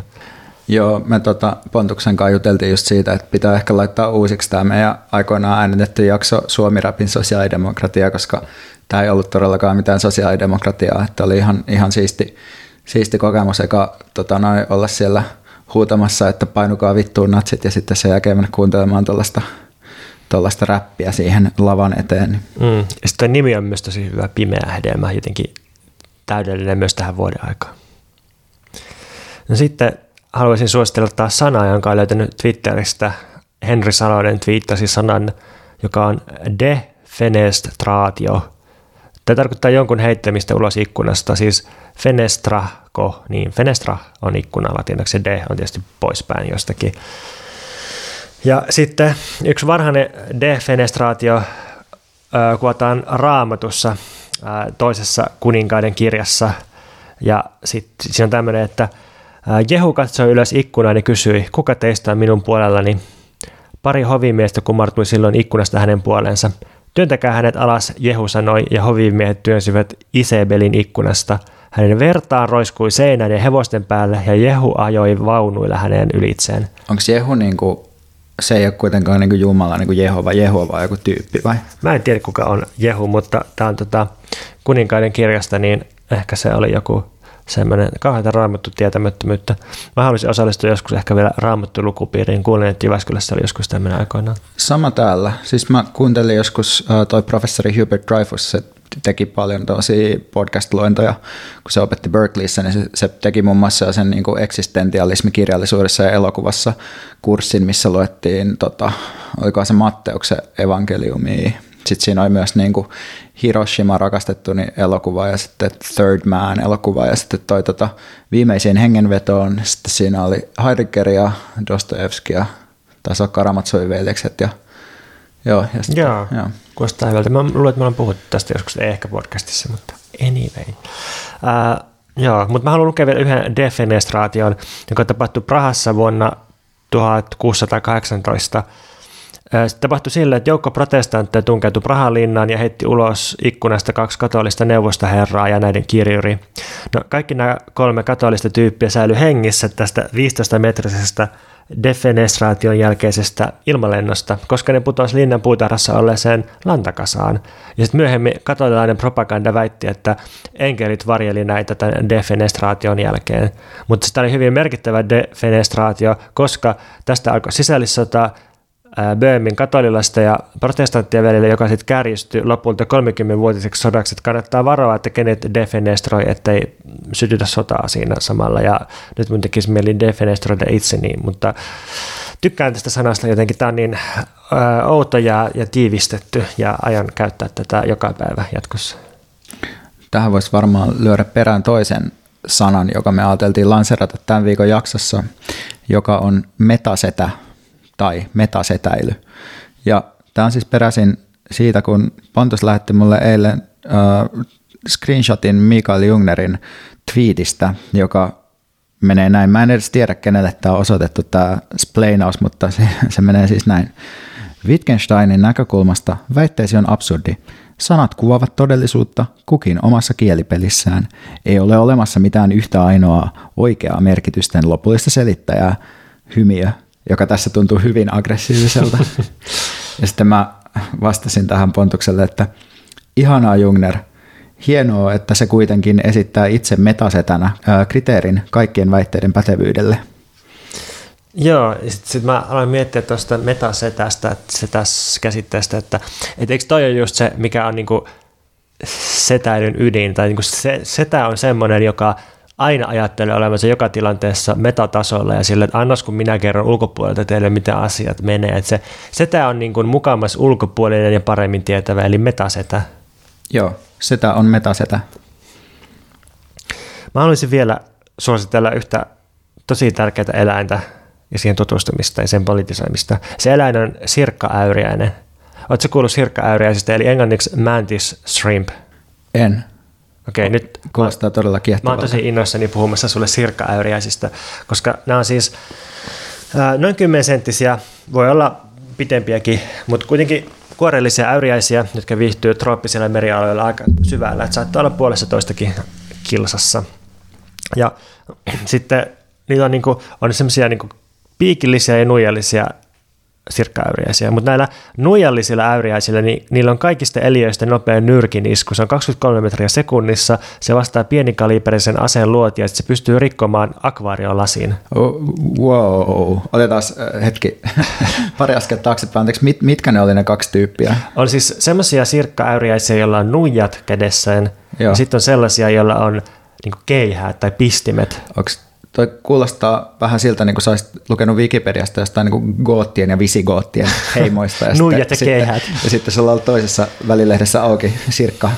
Ja sitten ehkä kolmannessa vielä äyriäinen. Sitten sä oot mennyt nukkumaan ja aamulla kirjoittanut, kirjoittanut unen ylös. Mutta siis mä, mä en näihin niin keihäs ää, kädellisiin kanssa tutustunut, koska nämä nuijalliset on niin paljon kiehtovampia. No on kyllä todella kiehtovaa. Mä törmäsin Kalifornian yliopiston tutkijoiden tutkimukseen, jossa ne on kehittänyt kestävämpiä lentokonekomposiittimateriaaleja tutkimalla tätä sirkkaäyriäisen nuijakättä.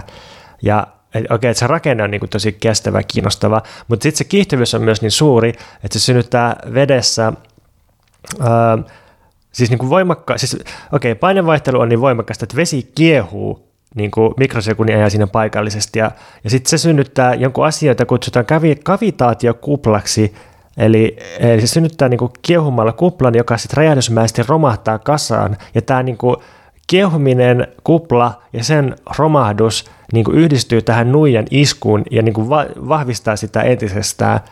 Ja ja sitten tämä myös niin kuin vähentää sen ää, liikkeen kitkaa, ja tämän, tämän kaiken takia se on niin kuin ampus niin kuin pienikaliberiselle kiväärillä. Tämä on musta täydellistä kamaa johonkin tota supersankari sarjakuvaan. Sen lisäksi tietysti, että on monia teollisia sovelluksia, mutta tuo kuulostaa just siltä, että jos niinku toi tota Christian Bale ja sitten tämän Batman menisi tapaamaan tätä hänen, hänen tota Morgan Freemanin näyttelemää teknistä neuvonantajansa, niin se esittäisi, että have you ever heard of Mandy Shrimp? Joo, tuosta tosi hyvän monologin ja sitten sit se, se voisi olla myös jonkun supersankarin niin kuin mallina, että millainen niin kuin iskuvoima ja välineistä sillä on. Mutta toi on vasta ensimmäinen asia, koska sirkkaäyriäisellä on mun ymmärtääkseni eläinkunnan kehittyneimmät silmät, et varsinkin värinään suhteen. Ihmisellä on kai kolme eri värireseptoria silmissä, ja sen takia me nähdään se värin aallonpituus tai aallonpituudet, mitä me nähdään. Mutta ne ei ole kuitenkaan RGB. Mä en tiedä, mitä ne on, mutta en usko, että se, ne on su- Eiku, itse asiassa en tiedä. Koska niin voisi se olla. Joo.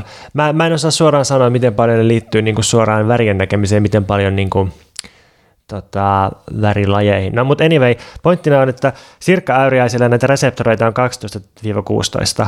Ja tämä tarkoittaa sitä, että sirkka-äyriäiset, niin ne näkee esimerkiksi ää, ultraviolettivalon tai värin ja sitten niin infrapunaan ne näkee. Ja sitten ne näkee valon polarisaatioasteen eli sen, että missä kulmassa valoaallot kulkee. Ja sitten Queenslandin yliopistosta niin tutkijat on ilmoittanut, että ne on, ne on niin kuin havainnut, että, että sirkkaäyriäiset pystyy näkemään syövän, syöpäkudoksen, koska tota, ne jotenkin näkee, että millä tavalla valo heijastuu sellaisesta kudoksesta, mikä niin sairastaa syöpää. Ja sitten pystyy näkemään myös neuroneiden aktiivisuuden ja sama, sama juttu, että niin kuin, jotenkin kiinnostaisi tämmöinen sirkkaääriäisen värikokemus. Mä mietin edelleen just näitä, näitä supersankarihommia tässä, että ainoa ongelma mun mielestä sirkkaäyriäinen elokuvan tekemisessä on just se, että sirkkaäyriäinen ei kuulosta kauhean hyvältä. Mutta Mantis Shrimp kuulostaa ehkä. Ehkä. Se kuulostaa joltain annokselta mun mielestä lähinnä. Niin totta, tulee... Ehkä se shrimp siinä on niin. Niinku huono, huono puoli. Mantis taitaa olla jo tota Avengers-universumissa. Joo, ehkä, en, ehkä. Kuulostaa siltä, että se voisi olla. Jossain se on. Mutta shrimp on kyllä totta. Meidän pitäisi degastronomisoida shrimpit. Siitä töitä 2020-luvulla. Mutta sitten mä vielä sanon, että tämän kaiken varusteista lisäksi niin sirkka-äyriäiset on tosi monimutkaisia käytökseltä. Ja siis se, että ne pystyy niin kuin, äh, viestimään vaikka äh, valoa hehkuvilla kuvioilla niiden kehossa jotenkin niin kuin parittelua varten näin, niin se on vasta alkusoittoa, koska tota, no, ensinnäkin ne elää vuosikymmeniä ja sitten ne tunnistaa niin kuin toiset yksilöt ja ja sitten niin kun, niitä on sekä sellaisia lajeja, jotka kruisailee seksikumppaneista toisiin ja niillä saattaa olla kymmeniä seksikumppaneita tai parittelukumppaneita, mutta sitten sit on myös sellaisia monogaamisia sirkkaäyreisiä, jotka saattaa olla saman partnerin kanssa jopa 20 vuotta. Ja sen lisäksi ne niin kuin, saattaa jakaa niiden munien huoltajuuden, eli niin kuin molemmat vanhemmat huolehtii munista ja pystyy myös niin kuin ilmeisesti kuljettamaan niitä, että se ei ole vain niin semmoinen perinteinen seksuaalinen työnjako. Ja jotenkin tämä on minusta tosi kiinnostava malli uudelle poliittiselle elämälle, että voimaa, värejä, nopeutta, hoivaa, sitoutumista, ole kuin Sirkka Äyriäinen. Tämä osio oli omistettu politiikan tutkija Antti Ronkaiselle, joka toivoi meitä, meiltä lisää tämmöistä ajankohtaisen poliittisen tilanteen selvittelyä, niin tässä tuli sitten reilusti sitä. Tässä vaiheessa haluaisin suositella kuulijoille, että käytte osoitteessa patreon.com kautta mikä meitä vaivaa tutustumassa meidän sinne tekemiin uusiin jaksoihin. Eli sieltä löytyy Pontuksen täysin automatisoitu avaruushomoluksuskommunismi-kirjaa käsittelevä lukupiiri, jossa me käydään läpi essee kerrallaan näitä, tätä kirjaa ja keskustellaan sitten, ja sieltä löytyy myös koneluettuna näitä esseitä. Me ollaan nyt päästy Tornadon keskellä esseehen, joka on ehkä kirjallisuusesseemäisin näistä esseistä ja käsittelee myös uh, ei kovin yllättävästi tietokapitalismia ja sen vaikutusta ihmisen kokemukseen ja elämän ehtoihin. Sen lisäksi sieltä löytyy kirjahaaste, jossa me käsitellään tänä vuonna lukemiamme kirjoja.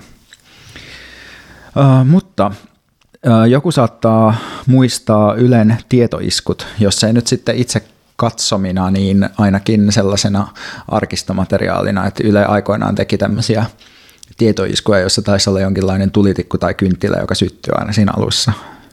Muistatko sinä Pontus nämä? Ää... Me ei välttämättä olla oltu edes elossa silloin, kun niitä Niin, mä just mietin, onko nämä jotain 70-60-luvun. Varmaan 70, 70-luvun mm. juttuja. No oli miten oli, niin mä ajattelen, että myös meillä on kansansivistyksellinen tehtävä täällä, mikä meitä vaivassa. Ehdottomasti. Ja sen takia mä ajattelin puhua vähän Rojavasta. Rojava tai Syyrian Kurdistan tai Länsi-Kurdistan on siis alue Syyrian pohjoisosassa, jota pitää itsehallinnollisesti kontrollissaan vallankumoukseinen kurdiliike. Suomessa Rojavaan on voinut törmätä esimerkiksi kurdiliikkeen mielenosoituksissa tai muissa solidaarisuustoimissa.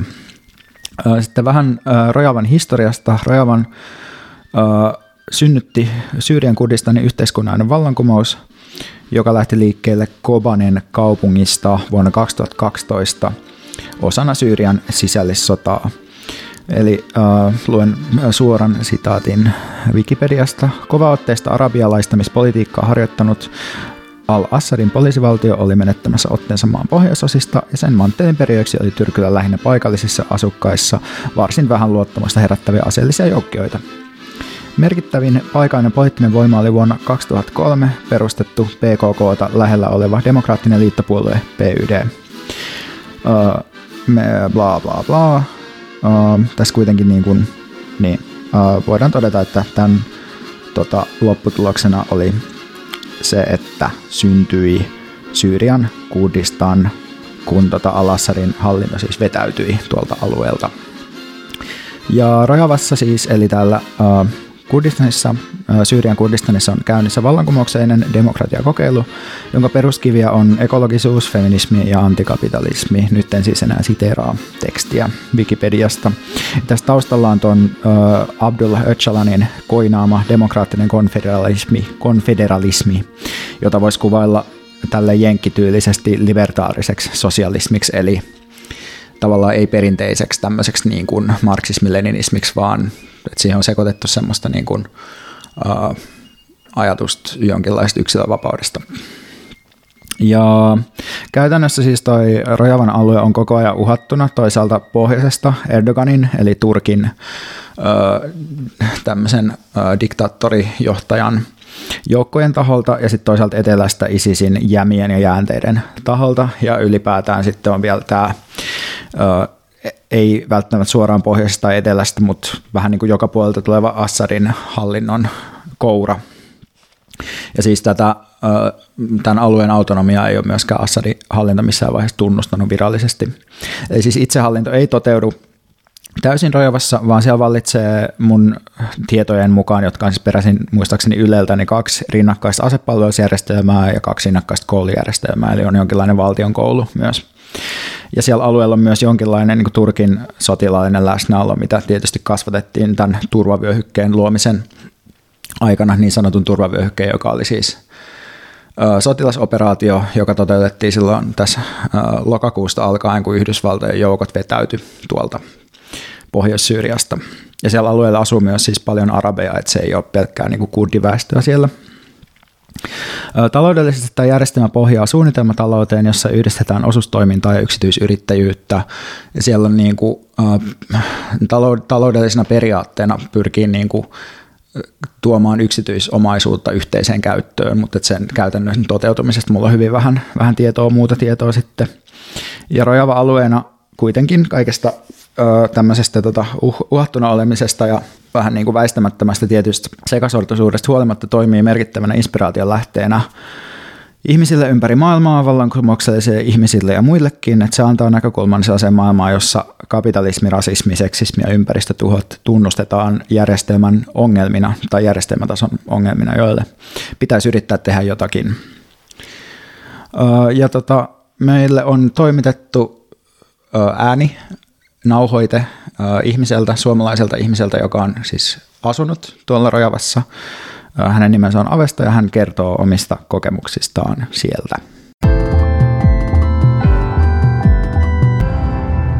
Taistelu on jatkuva haaste. Jos ei, niin teet mitä luultavammin jotakin väärin. Kuten legendaarinen tainyrkkeilijä Santiano on sanonut, kun treenaat, on sinun treenattava niin, että voimasi loppuvat. Mutta kun lepäät ja syöt, voimasi tulevat takaisin, voimakkaampana kuin aikaisemmin. Jos et anna kaikkea voimaasi, se ei myöskään tule takaisin. Eli mitä tämä tarkoittaa? Myöskään kehitystä ei tapahdu, jos et näe vaivaa sen eteen. Ja jos meillä on jotakin, mitä haluamme saavuttaa, on myös kehitystä tapahduttava. Arvojemme mukaista kehitystä ja arvojemme kehitystä. Tämä oli yksi syy, miksi halusin osallistua Rojaman vallankumoukseen. Haluni kehittyä ihmisenä sekä haluni kehittää yhteisöämme ja yhteiskuntaamme vapauden ja tasa-arvon suuntaan. Haluni elää omieni arvojeni mukaisesti. Mutta mikä sitten esti mua elämästä arvojeni mukaisesti aiemmin? Esimerkki. Tunne, että olet yksin tässä maailmassa, vain sinä vastuussa itsestäsi. Näin myös kaikki päätökset, mitä teet, luultavasti teet itseäsi ajatellen. On vaikeaa nähdä suurempaa kuvaa, koska käytännössä yhteisöä ei ole. Asut yksin, työ ja opiskelu on suurimmaksi osaksi vain sinusta kiinni, ja niin edelleen. Koin, että päätöksiäni ohjasi individualismi, eli en pystynyt näkemään itseäni osana yhteisöä. Omat tarpeeni menivät kaiken edelle. Ja mistä nämä tarpeet tulivat? Mediasta, mainoksista, yhteiskunnasta. Hyvä työ, rahaa, urheilua ja mainetta, matkustelua ja materiaa, mikä ikinä onkaan muodissa. Tunnistin, että mun tarpeet on muiden luomia, mutta samaan aikaan koin, että irtautuminen niistä oli vaikeaa, koska olin jatkuvasti tällaisen kulttuurin vaikutuksen alasena – mutta mikä on sitten vaihtoehto? Halusin vaan tuntea enemmän yhteyttä muihin ihmisiin ja löytää iloa ja merkitystä materiaalisten asioiden ulkopuolelta. Analyysini maailman tilasta oli ja on se, että isoja muutoksia on tehtävä epätasa-arvoistumisen ja ympäristökriisien vuoksi. Mutta miltä elämämme sitten näyttäisi? Tiesin, että toisenlainen elämä on mahdollista. Esimerkkejä löytyy Etelä-Amerikasta Aasiaan – mutta itse tähän hyvin individualistiseen ja liberaaliin kulttuuriin kasvaneena sen tunteminen oli vaikeaa. Vapaus oli abstrakti käsite, jonka usein sekoitin liberalismiin. Eli ajattelin, että vapautta on, kun pystyn menemään ja tekemään kun haluan, muista välittämättä. Mutta tämä itse asiassa vain lisäsi mun eristynäisyyden tunnetta ja ahdistusta. Myös yksinkertaiset käytännön asiat, jotka olisivat olleet mun arvojen mukaisia – tuntui hankalilta, kuten asioiden jakaminen ja vääryyksiin puuttuminen. Elämä ei ollut täydellistä, mutta mukavaa. Ja niin siitä oli tullut tasapaksuun. Mutta miksi tyytyy tasapaksuun? Ja havahduin myös siihen, että tasapaksukin on etuoikeus. Yhtäkkiä tasapaksukin alkoi tuntua ahdistavalta. Omaan ahdistukseeni on ainakin vaikuttanut inhimillisyyteni, jota löytyy meistä kaikista. Se kertoo, kuinka yhteydessä toisiimme olemme. Kun yksi tuntee kipua, myös toiset tuntevat kipua. Ei ole vapautta ilman, että kaikki ovat vapaita, ja niin edelleen. Olin ajanut takaa asioita, joista pidin ja joita rakastin tehdä. Saavutin henkilökohtaisia unelmiani, mutta silti kaikki tuntui tasapaksulta. Ymmärsin, että iso osa arvojeni mukaista elämää oli jäänyt toteuttamatta. Olin elänyt vain omaa napaani tuijottaen. Mutta samaan aikaan muutosten tekeminen omassa elämässäni tuntui vaikealta. Tuntui, että en ollut valmis luopumaan joistakin asioista, mutta samaan aikaan ymmärsin, että nämä asiat esti mua elämästä elämääni niin kuin halusin. Ja näin tämän tapahtuvan myös ympärilläni. Jatkuvat mielenterveys, alkoholi ja huumeongelmat oli kaikkialla. Mikä meitä vaivaa, on kysymys, jota kaikki kysymme toisiltamme. Mutta niin kauan olemme elänyt tässä kapitalistisessa ja individualistisessa kulttuurissa, niin onko muutos mahdollinen? Kuinka me voimme oppia muita tapoja nauttia elämästämme kuin kuluttaminen? Kuinka oppii yhteisöllisempää elämää, vastuullisuutta ja ehdotonta rakkautta? Näiden puolien kehittämisestä olin jo pitempään ollut kiinnostunut, mutta henkilökohtainen muutos oli hyvin hidasta. Siksi halusin oppia lisää keinoja, miten kehittää näitä puolia, joita kapitalismi ja patriarkaalisuus on painanut alas. Rojava oli aina antanut mulle esimerkin, että elämää on myös kapitalismi ulkopuolella. Jos ollaan rehellisiä, niin koin myös, että tarvitsin tönäisyn vastuullisen ihmisen suuntaan. Olen kai juuri sitä sukupolvea, joka haluaa mennä sieltä, mistä aita on matalin.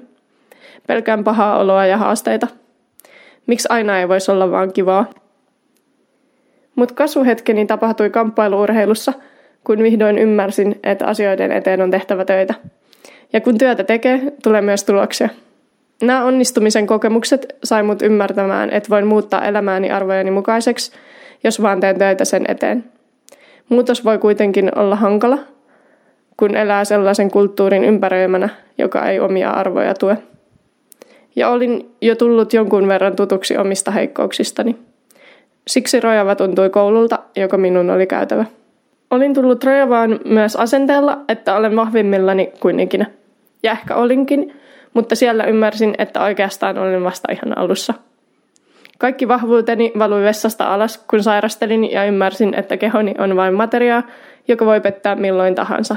Ei väliä, kuinka hyvin pitäisinkään siitä huolta. Itsetuntoni ei voi olla sidottuna kehooni. Monet asiat on opittava kantapään kautta. Taistelin egoni kanssa. Havahduin, että minun on luovuttava kaikesta, mitä kuvittelin olevani, koska se oli vain tiellä uuden ymmärtämisessä ja uuden rakentamisessa. Tajusin, että on yritettävä luopua kaikesta, mitä tiedän, jotta voisin nähdä, mitä minusta voi tulla. Seid Bager Nuusianin sanoin, koko vallankumouksen keskiössä on tajunnan muutos. Ja niin rajavasta tuli mulle paikka, missä kohtaan mun demonit. Yhteisö muistuttaa mua heti, kun mun maailma alkaa pyöriä liikaa oman navan ympärillä. Ja tähän elämä YPJissä perustuu yhteisölliseen elämään, jonka perusta on yhteisen hyvän tavoittelu, opettelu ulos toisten dominoimisesta ja yhteisen moraalin ja etiikan luominen. Tosi ystävyyttä ei ole ystävän hyväksyminen sellaisena kuin hän on, vaan auttaa häntä kehittymään ja toteuttamaan täyden potentiaalinsa hänen omien voimiensa rajoissa. Tämän takia kritisoimme toisiamme ja itseämme. YPJissä mulla on myös mahdollisuus oppia tunnistamaan patriarkaalisuus ja seksismi mun käyttäytymisessä ja siinä, kuinka kohtelen muita ihmisiä, sekä kehittää itseäni näiden ulkopuolella. Kurdistanissa sanotaan, että sota on tällaisen ajattelutavan likaisempia keksintöjä, ja koko järjestelmä perustuu siihen, että meidän pitää organisoida elämä, joka perustuu sitä vastakkaisiin arvoihin, äidelliseen rakkauteen ja yhteisöllisyyteen. Mutta kritiikin vastaanottaminen ja muutos ei ole aina helppoa. Samaan aikaan käsittelen täydellisyyteen pyrkivää persoonallisuutta ja henkilökohtaista historiaani, ja välillä se kaikki oli vaan liikaa. Työ itteni kanssa, uusi kulttuuri, epävarmat olot, sairastelu, kärsivällisyyden opettelu, huono ruoka ja kotiikävä. Mutta silti päätin pysyä, yrittäen parhaani vaikka välillä epäonnistuen, päätyen ehkä noloihin ja trakikoomisiin tilanteisiin, jossa ego lensi roskiin, välillä epätoivoisesti etsien piilopaikkaa ja käyttäytyen kuin pikkulapsi. Mutta tarkoitukseni oli aina hyvä, enkä halua antaa periksi. Ja tämä on esimerkki siitä, että meissä kaikissa on jotain hyvää. Mulle on aina ollut helpompi tehdä enemmän tai vähemmän vähän itsekkäitä päätöksiä, koska on aina ollut aika itsenäinen, mitä se sitten tarkoittaakaan. Mutta joku ääni mun sisällä on aina sanonut, että nyt ei mennyt niin kuin ihan putkeen. Ja vihdoin on oppimassa, miltä se ääni näyttää käytännön elämässä. Toukokuussa 2019 kirjoitin. Meillä kaikilla on meidän henkilökohtainen kamppailu, meidän omat heikkoutemme. Mutta ehkä ensimmäistä kertaa elämässäni alan oikeasti, en vaan teoriassa, tuntee yhteyttä henkilökohtaisten kamppailujemme välillä. On ollut niin sokeutunut omista kivoistani. Kipu pistää mut ajattelemaan, että kukaan muu ei voi tuntea niin kuin mä tunnen. Joskus se kipu tuntuu vaan niin ylitse pääsemättömältä, että tuntuu, ettei kukaan voi ymmärtää, mitä käyn läpi. Mutta oikeasti se kipu on sama meillä kaikilla. Totta kai käytännössä hankalassa tilanteessa joskus joku antaa neuvon, mistä ei voi olla samaa mieltä ja näin vahvistaa tunnetta, että kukaan ei ymmärrä mua. Mutta sen sijaan, että keskittyisin tähän yksityiskohtaan, voin yrittää ymmärtää, että hänellä on myös kipua. Ehkä erilaista kipua, eri lähteestä, mutta kipua. Ja se yhdistää meitä ja tekee meidän kamppailusta yhteisen. Aikaisemmin toivottomuuden tunteet estivät minua tekemästä pieniäkään muutoksia, koska koin, että niillä ei ollut merkitystä. Mutta nämä muutokset itsessämme ovat suuremman muutoksen perusta. Kurdistanissa vallankumouksen periaatteet eivät ole vain teoriaa, vaan käytäntö. Haluamme tehdä elämästämme puolustamisen arvoista.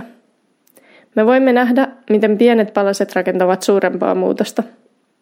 Miten kohtelemme ystäviämme tai miten jaamme arjessamme määrittää, kuinka vahva yhteisömme on. Emme saa lopettaa vapaiden etsintää. Useimmiten ihmiset haluavat aina mennä eteenpäin, oli sitten kyse opiskeluista tai itsensä ja yhteisönsä kehittämisestä. Vapauden etsintä on myös jatkuvasti laajeneva prosessi. Jos joku sanoo olevansa vapaa, on hän mitä luultavammin väärässä. Ihmisinä voimme aina kehittyä niin kuin muunkin luonto. Emme saa pysähtyä. Rojavan vallankumous on myös meidän vallankumouksemme. Se antaa meille mahdollisuuden olla jotakin, mihin meidän on vaikea uskoa. Kurdit ja muu Pohjois-Syyrian väki ansaitsee vapautensa ja rauhansa, aivan kuten ihmiset muuallakin maailmassa. Ja vaikka kamppailu Suomessa näyttää hyvin erilaiselta kuin Kurdistanissa, on silti niin paljon, mitä voimme tehdä, jotta voisimme elää arvojemme mukaisesti. Tajunnan muutos. Kurdit ovat olleet hyökkäysten kohteena hallitsijoiden ja kudinkaiden ajoista lähtien, mutta he ovat aina selviytyneet vastarintansa ansiosta, kuten myös tälläkin kertaa. Kymmeniä tuhansia kurdeja, pohjoissyyrialaisia ja kansainvälisiä on kaatunut taistelussa vapauden puolesta, jotta meillä olisi mahdollisuus elää maailmassa ilman fasismia. He ovat näyttäneet meille, kuinka feudaalisesta yhteiskunnasta on syntynyt vallankumous, joka perustuu naisten vapautukseen. Aivan kuten jaamme kivun, voimme jakaa myös voiman. Nyt on myös meidän aikamme näyttää voimamme. Legendaarisen tainyrkkeilijä Santineen sanoja muokaten. Kun taistelet, on sinun taisteltava niin, että voimasi loppuvat. Mutta kun lepäät ja syöt ystäviisi seurassa, voimanne tulevat takaisin, voimakkaampana kuin aikaisemmin. Jos et anna kaikkea voimaasi, se ei myöskään tule takaisin. Vastarinta on elämä.